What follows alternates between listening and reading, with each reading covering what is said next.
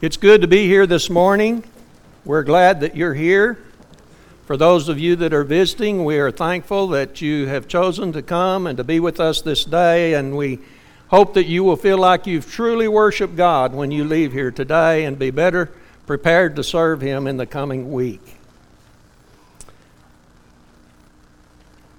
Accepting Jesus' forgiveness. That's kind of the theme that I'm going to run this morning. That's such a hard thing for so many people to do. A lot of people just don't believe God can forgive them. A lot of people go through their whole life believing that. Sometimes people make a huge mistake. And it affects them and everybody around them, and they're so ashamed and they're so grieved by their sin, they just can't seem to get over it and accept God's forgiveness. And I want to talk to you about that a little this morning because I think there's a temptation in us to believe there's something I can't fix, it can't be fixed. And that's not true. God is the only person that can fix the problem of sin. All have sinned and come short of the glory of God. There's none righteous, no, not one. We've all got the problem. And it affects us in various ways. So let's talk about God's forgiveness this morning. Probably 40 years ago, I was holding a gospel meeting in Bridgeport, Texas in July. And I was going down the street and I saw this old man in a kind of a panel truck like these UPS delivery trucks that opened in the back and they put the packages in there. And he was in there working on it. And I went over and started a conversation with him to invite him to the meeting, and we talked a little bit. And finally, he agreed to do some Bible study. But you know, he said, "But I can't I can't quit my work now to go do that. We'll have to do it right here." and the only time I can study is after lunch and it's as hot there as it has been here. And I got in that panel truck and studied with him for several days, and I'm telling you what, when I would leave, my shirt would just be wringing wet with sweat.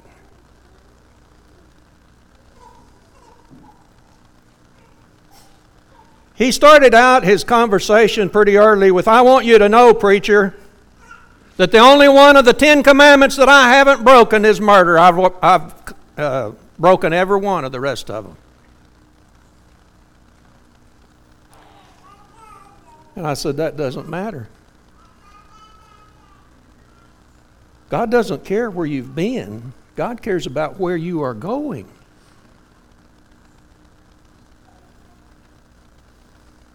Matthew 121 Thou shalt call his name Jesus for he shall save his people from their sins. That's why Jesus died. That's why he came to seek and save the lost. He said, But I've done some really evil things to people. I said, Have you done worse than Saul of Tarsus, who killed some Christians, put others in jail? Busted up families, wreaked havoc in the church.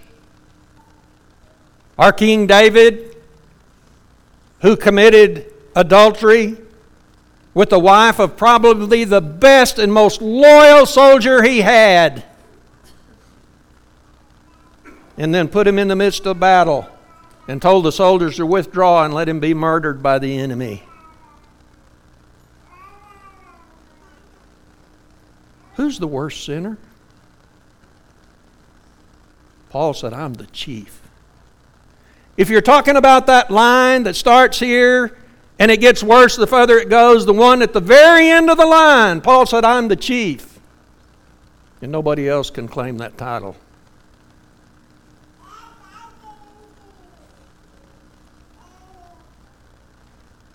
But I want you to know this morning that Jesus loves you that Jesus died for you. And I asked him, I said, Has anybody else ever died for you?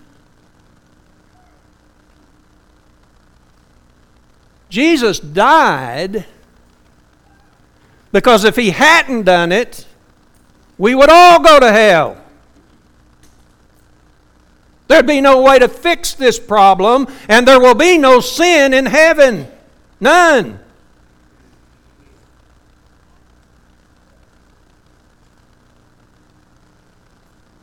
Jesus wants us to turn and to follow Him. He said, My sheep hear my voice, and I know them, and they follow me, and I give unto them eternal life, neither shall any man pluck them out of my hand. I give unto them eternal life. Folks, it's a gift.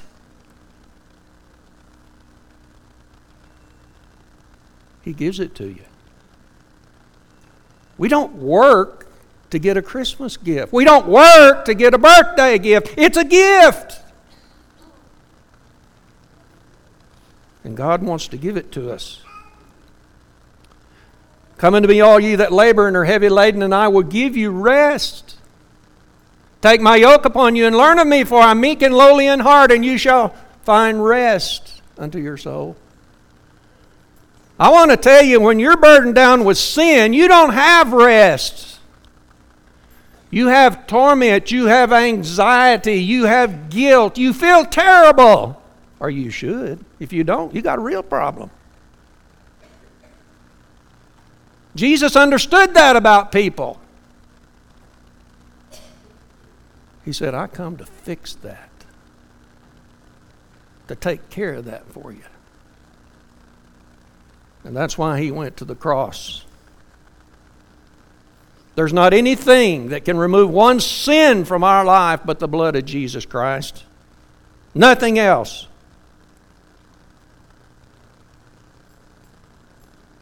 You know, that was hard for this old man to, to accept the idea of sacrificial love. I'm sure he'd been very selfish.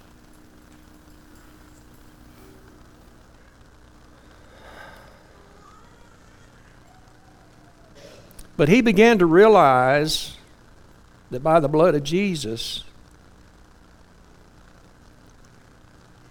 he could have hope. I'm not talking about imaginary hope, I'm talking about real hope and real forgiveness. And the God that cannot lie promised it before the world began. God, who cannot lie, promised before the world began. In 2 Corinthians 6 and verse 5, the Bible says, 6 and verse 9, I'm sorry.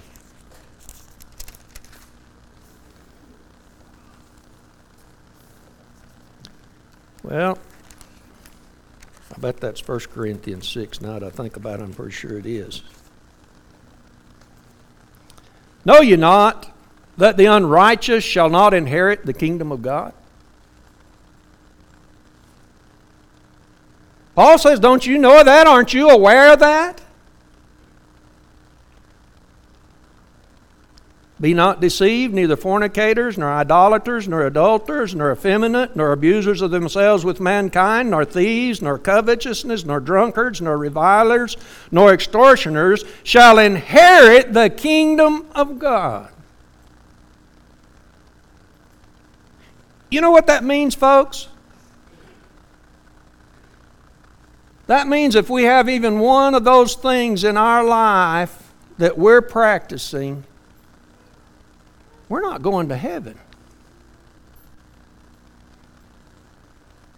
Did you see anything in there that you were doing? And acting like it's just okay?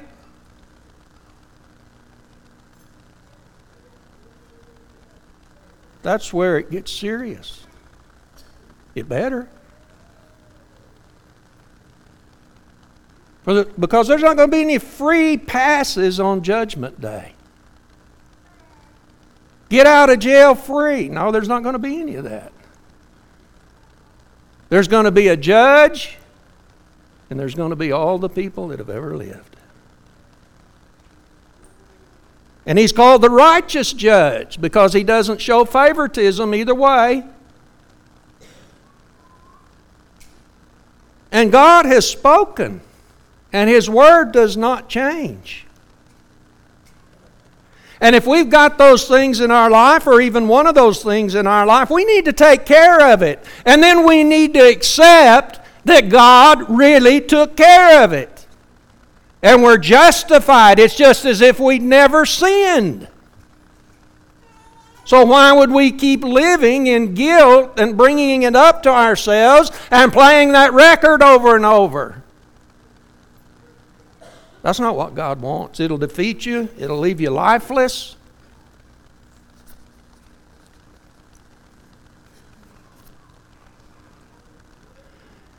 In this same chapter, in verse number 9,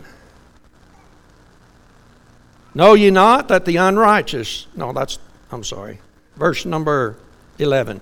And such were some of you, but ye are washed, ye are sanctified, ye are justified in the name of the Lord Jesus and by the Spirit of our God. He was writing to a group of people at Corinth, one of the most wicked cities at that time. And there was a lot of that, those sins going on in Corinth. And he said, Such were, past tense, some of you. What does that mean? That means they weren't doing that anymore. They repented. They had a change of heart. They said, Lord, I don't want to do that anymore. I want to live like you want me to live. I've put that out of my life.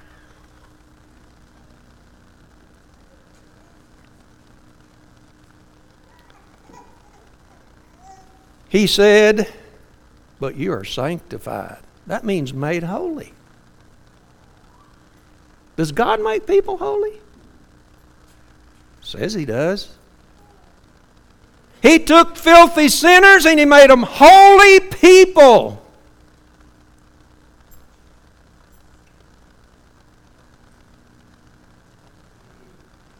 Folks, that's good news. He said, You're justified. You're declared guiltless. You're not guilty anymore. He said, What he means by that, when he says you're justified, I will never bring that sin up to you again. And neither should anybody else. That's what it means to be justified.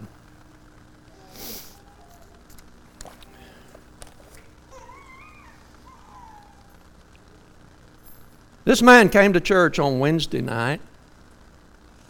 He came back Thursday and was baptized, had his sins washed away in the blood of Jesus Christ. And he started changing his language, his smutty stories. He cleaned up his life. He started a church, which he hadn't done in maybe ever. I think life was much easier for his wife after they made this decision. And I hope to see them in heaven one day. Folks, that was 40 years ago. And I still remember it like it was yesterday. That's one of the good stories that preachers get to tell. And that's happened with many people in many places. But you see, here's a person who had no hope, and that's the point I want to make. He had no hope. And then he had great hope. And that's possible for anybody in this room, anybody on this planet, to have great hope. Isn't that a great story with a happy ending? and I want to tell you, those were real people. That's not made up stories. So don't let the devil whisper in your ear and say, God wouldn't take you. You're beyond help. Because that's never true. That's the devil telling you that. Nobody is beyond help.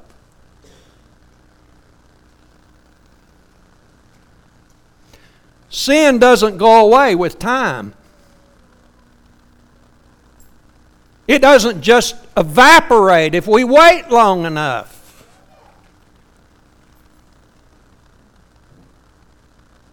It's still there until we clean it up.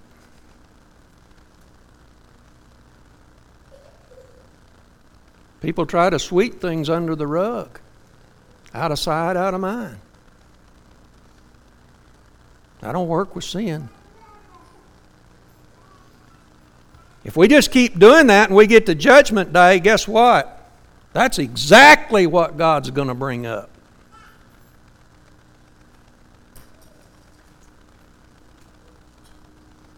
When we take care of it, he said, Their sins and their iniquities will I remember no more. Again, that means I won't bring it up on Judgment Day. Read Ezekiel 18 sometime and read this back and forth thing that takes place in everybody's life and see exactly what God said about that. And he said, when you're out in the world following the devil, when you get to the judgment, you're going to say, my, my parents were Christians. I went to church until I got out of high school. Can't, can't you remember all of that? He said, I won't remember that. I won't bring that up. Because you left that and made a U turn and went the other way and followed someone else. And he says, if you're out there in a world of sin, living it up, and you'll turn around and follow me, I'll never bring it up. I'll never bring your past up to you again. Is that fair? That's what he asked them. Is my way fair? You be the judge. But I can assure you that's exactly the way that it works. John 7 17, if any man wills to do his will, he shall know of the doctrine, whether I speak of myself or of God. I want you to know this morning that the doctrine of God can be known. He's had it written down and put in a book where we can read it for ourselves. If any man wills to know his will, the problem is a lot of people don't will to know his will. They want to remain in ignorance.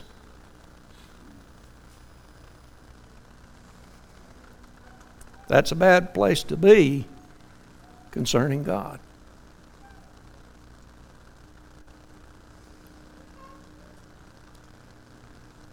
Second Timothy 2:15 Study to show thyself approved unto God, a workman that needeth not to be ashamed, rightly dividing the word of truth. Folks, we need to study. That's how we know. You don't study, you don't know. You study, you know. All scripture is given by inspiration of God and is profitable for doctrine, reproof, correction, instruction in righteousness, that the man of God may be perfect or complete, thoroughly furnished unto all good works. God didn't leave anything out of here that we needed, He provided it all.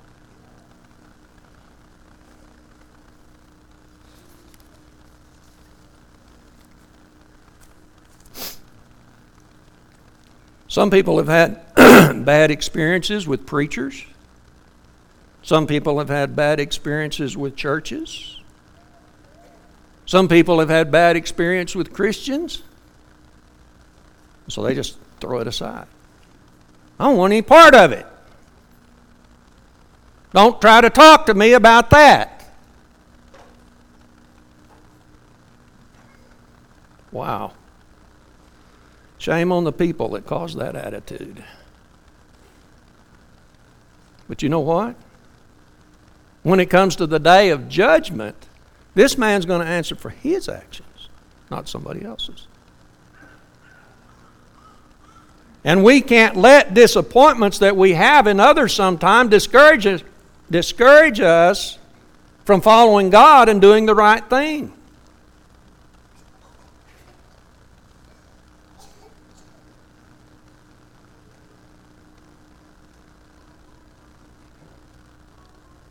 You can't use your sin as an, ex- as an excuse why you can't be saved. Can't do that. Because Paul said he was the chief sinner and he was saved.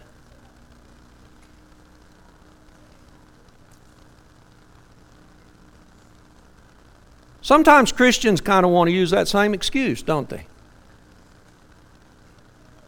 Well, this or that.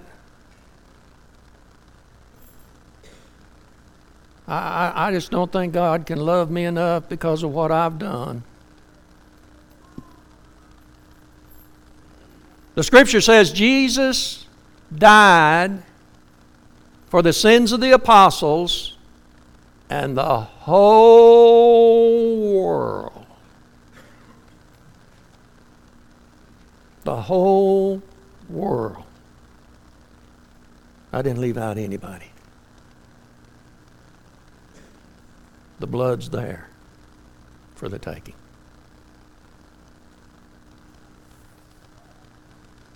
But some people just convince themselves they're exempt from some of these scriptural statements, and it doesn't apply to them. God just wouldn't forgive them. A person who doesn't accept every and all scripture in the Bible has got a real problem. Because that's what we're going to be judged by.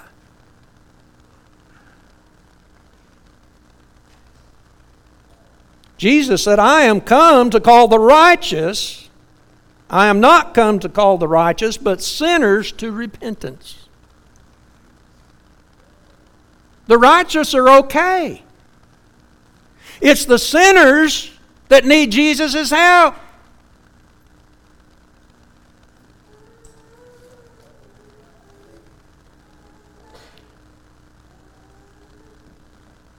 For this is good and acceptable in the sight of God our Savior, who will have all men to be saved. It's God's will that all men would be saved. He didn't create anybody just to punish them. He created people to have an opportunity to make their own choices and spend eternity with Him is what He desires. That's what's good and acceptable in the sight of God. He, he wishes all men would be saved. Let me tell you something. God is all in on this deal. You know, all these coaches say you need to be all in, give your whole self. God is all in. He gave His Son. He gave His Son. How much, more can you be in than giving your Son? Jesus is all in. He gave His life.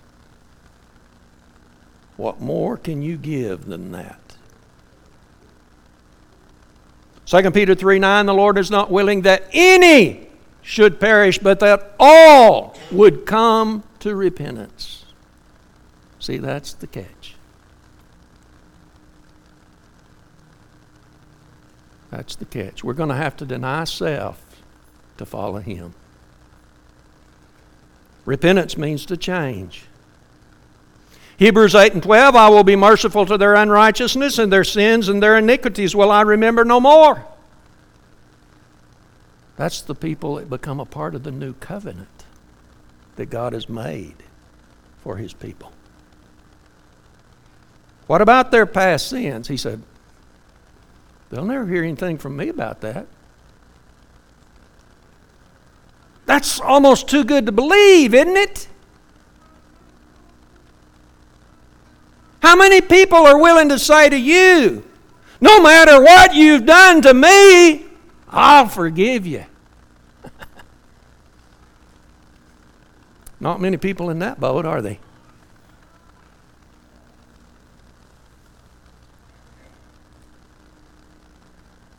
Psalms 103, verse 12 For as far as the east is from the west, so far will the Lord remove his sin from you.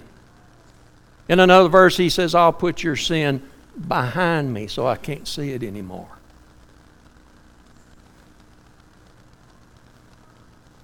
Is that true? I sure hope it's true because I'm banking on it. And I believe it's true. God wants you in heaven. He wants you in heaven. And He gave His Son that whosoever believeth in Him should not perish, but have everlasting life. That's what He wants. He wanted it badly.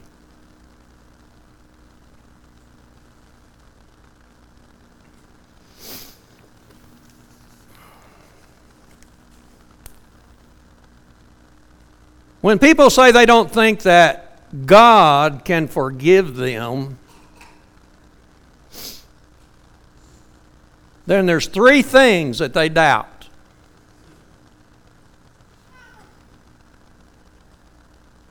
They doubt the promises of God. They doubt the promises of Jesus. And they doubt the power of God to take away their sin. Because the Bible plainly says that God is willing, that Jesus is willing, that there's power in the blood. Folks, that makes a weak Christian that doesn't believe in the power of the blood to save. Do you doubt the power of the blood this morning? Do you need it applied to your sin in your life? Then I'm going to tell you, you need to do it. You need to do it. You need to take care of it.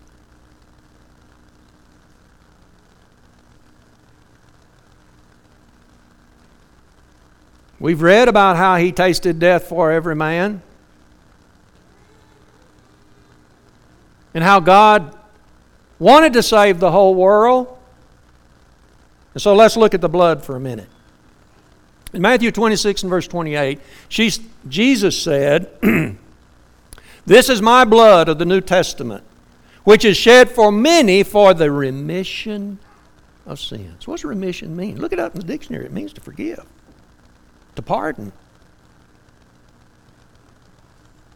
He said, I'm shedding this blood. That's what we're going to remember here in a few minutes that Jesus really did this for me and for you. The greatest act that's taken place on this earth in its history. The most powerful and far reaching thing that's happened in the history of man.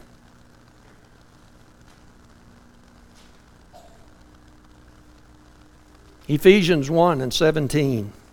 In whom we have redemption through his blood, even the forgiveness of sins. Revelation 1 5, unto him who loved us and washed us from our sins in his own blood. That's what the blood's for, folks. If that wasn't what it was for, why was it shed? And Peter talks about the precious blood of Jesus. Is that precious to you this morning?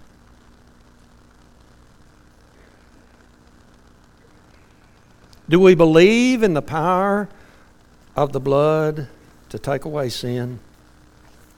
Folks, if it's not that powerful, then the Bible's not true and we are yet in our sins. That's a scary thought.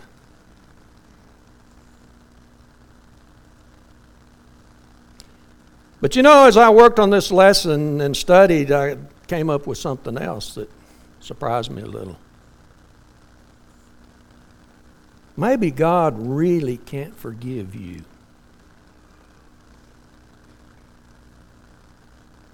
Somebody said, Well, that contradicts everything you've been telling us. Not really. Well, what do you mean by that? Maybe God can't really forgive you.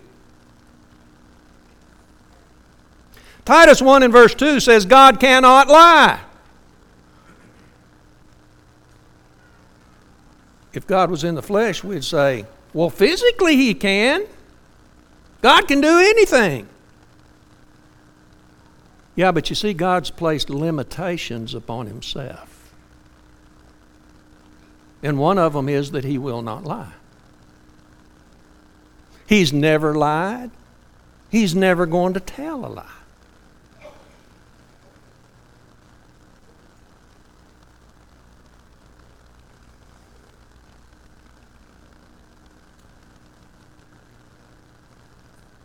I want to go, and you may want to follow and look at this verse in, in Matthew, the sixth chapter. I'm going to spend a few minutes here.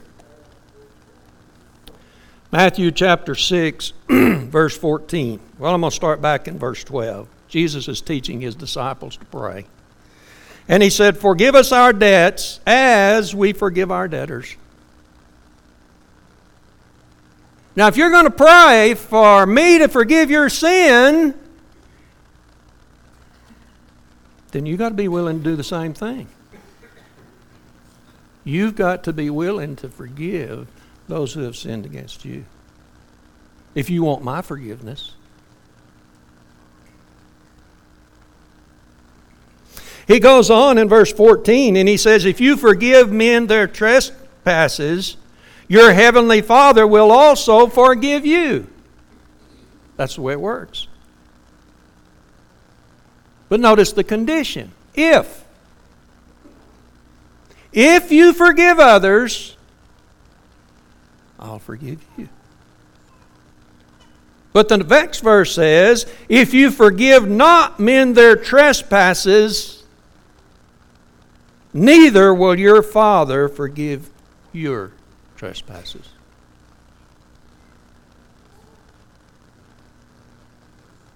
What does that mean? That means if I'm holding grudges against other people, I'm wasting my time to pray. That's what that means. If you can't forgive others, then I'm not going to forgive you. You're demanding of others what you won't even do yourself. That's very selfish.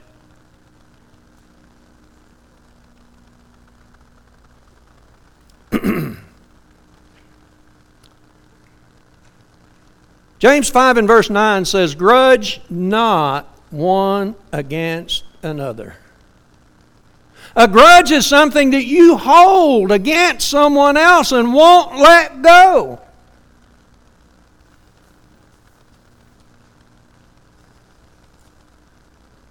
If you hold against if you hold a grudge against your neighbor till you die,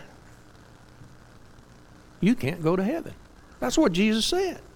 Don't ask for forgiveness if you're not going to give it. If you hold a grudge against your mate till you die, you don't have forgiveness. And you're going to answer for your sin at the judgment day. If you hold a grudge against yourself, God can't forgive you. Have you thought about that?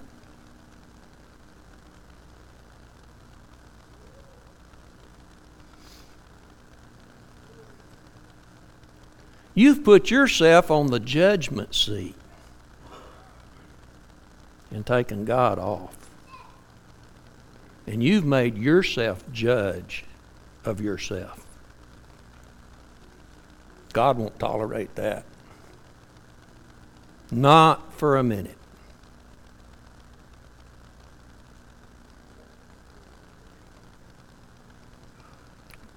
We are not the judge. We are not God.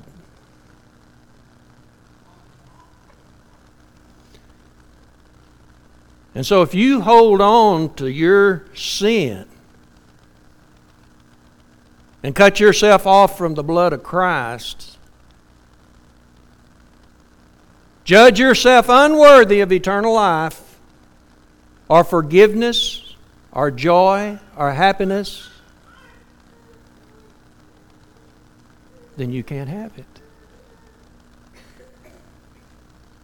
So maybe you're right. If your sin is that important to you, then maybe you're right. You can't be forgiven.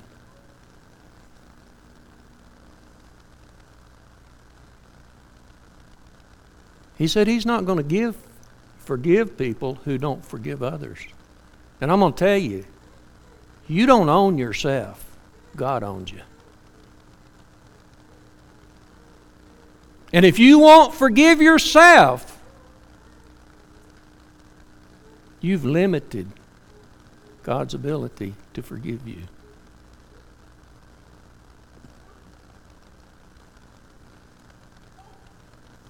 How presumptuous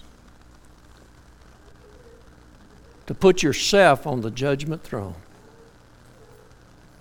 You know, David prayed that the Lord would keep him back from presumptuous sin. I can't imagine anything greater than uh, uh, presuming yourself to be the judge. You're not qualified.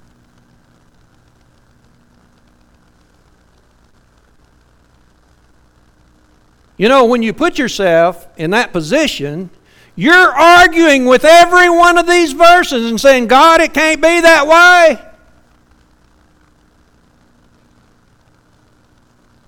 That's what you're doing.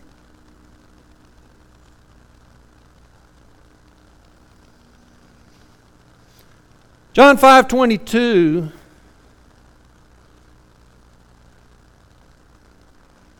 says that God committed all judgment to the Son.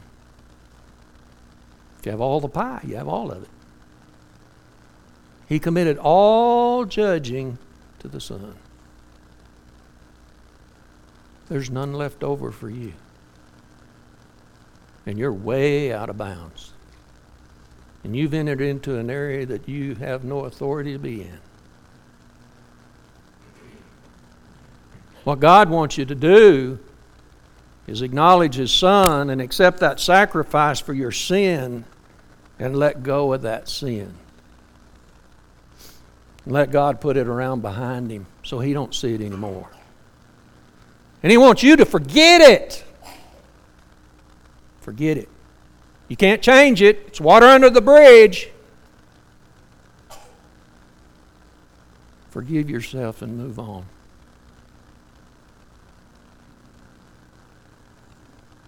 You know, as an elder of the church, our job is to try to help everybody here get to heaven. That's our job. And we're trying to do that.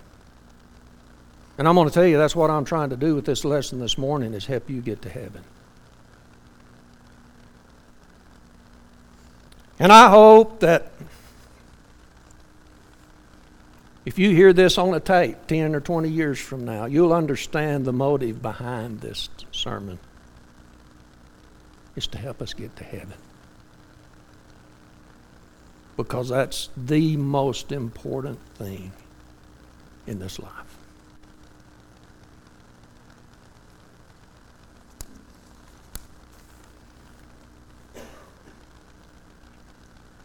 People need to let go of their pride and forgive themselves. I know when you sin, you you disappoint yourself, and I'm glad you do. Your conscience should make you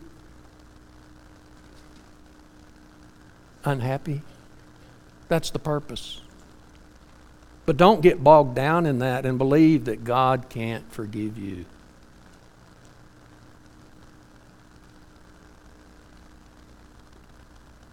The Bible plainly says in John 1 9, if we confess our sin, He's faithful and just to forgive us of our sin and to cleanse us of all unrighteousness.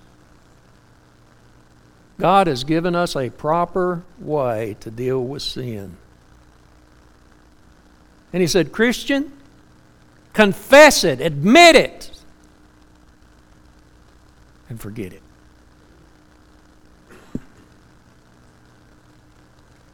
We have an example of an individual who did this in Luke 15. You're familiar with the story of the prodigal son. We love that parable. It has such a happy ending. And we all identify with that prodigal son. And that's why we like that story. He had gone out into the world to partake of the world, to live in the world. He didn't want to be like they were at home where they followed God. He wanted the bright lights of the city and everything that went with it. And that's what he did. Till he had spent all of his inheritance. He didn't have money to buy a meal. And all of those friends that were around him, pushing him on, are gone.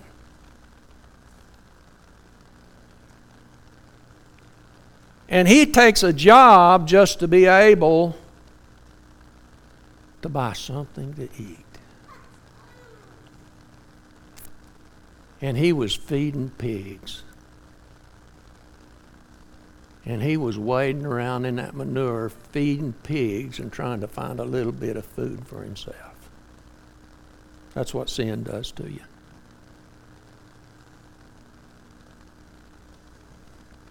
The Bible says that he came to himself. I want to tell you something. If you've ever been taught the right way, You'll never forget it. You may think you can put that out of your mind and become so engulfed in the world that that'll all go away. It won't. And the Bible says he came to himself. He said, Man, I thought that life was so boring. And what would I give to live that life again?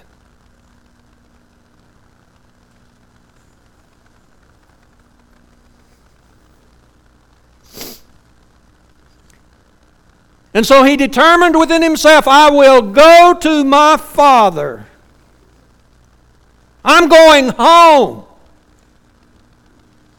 And I'm going to say, Father, I have sinned. That's quite an admission for someone who didn't want any part of that. I have sinned. That's the way to take care of sin, is confess it. And that's what he did. And he said, Father, I've sinned. I am no more worthy to be called thy son. Make me as one of your hired servants. Just let me work in the field. You ever hear anybody say, Well, I don't have to have a mansion in heaven if I just get inside the door? it's not very high expectations, is it? But he confessed his sin. And he said, I'm not worthy of your forgiveness. And he wasn't. But his father was a, gra- a gracious guy. He said, I'm not worthy to be called your son. That shows a penitent heart. Jesus said, I tell you nay, except you repent, you shall all likewise perish. We've got to repent of that sin and confess it. We've got to say that was wrong action. And I don't want any more anything else to do with that. That's the way you get rid of sin. Not, well, I'm sorry today, but I'm going to go back tomorrow. That's not repentance. I want this out of my life. What I thought I wanted, I don't want anymore.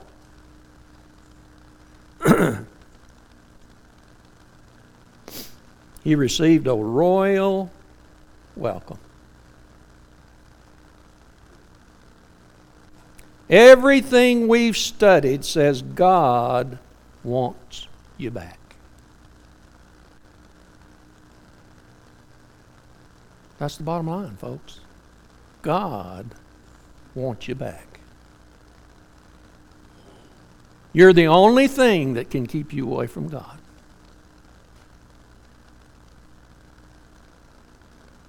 And if you say, well, God just couldn't forgive me, then you're very wrong. He wants to forgive you.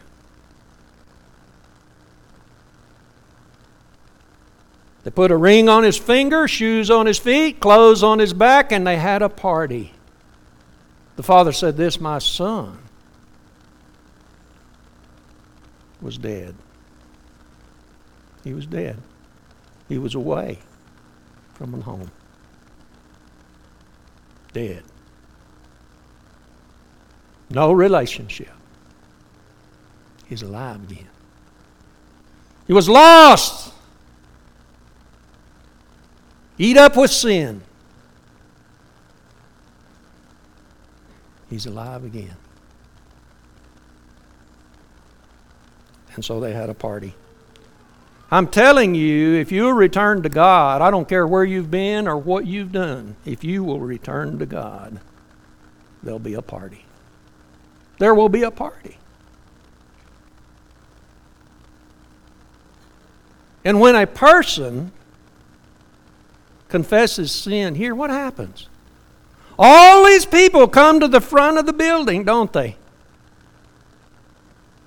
Because they want you to know how happy they are for you. That's the way it should be. That's the way it should be.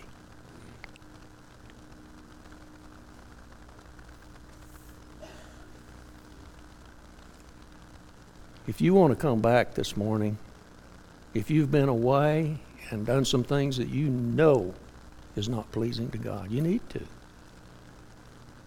And if you want to come and confess sin this morning, we want to help you. Just say, like the prodigal son, I will arise. I'm going to the Father. Nothing's getting in my way. I'm going! As we stand and sing.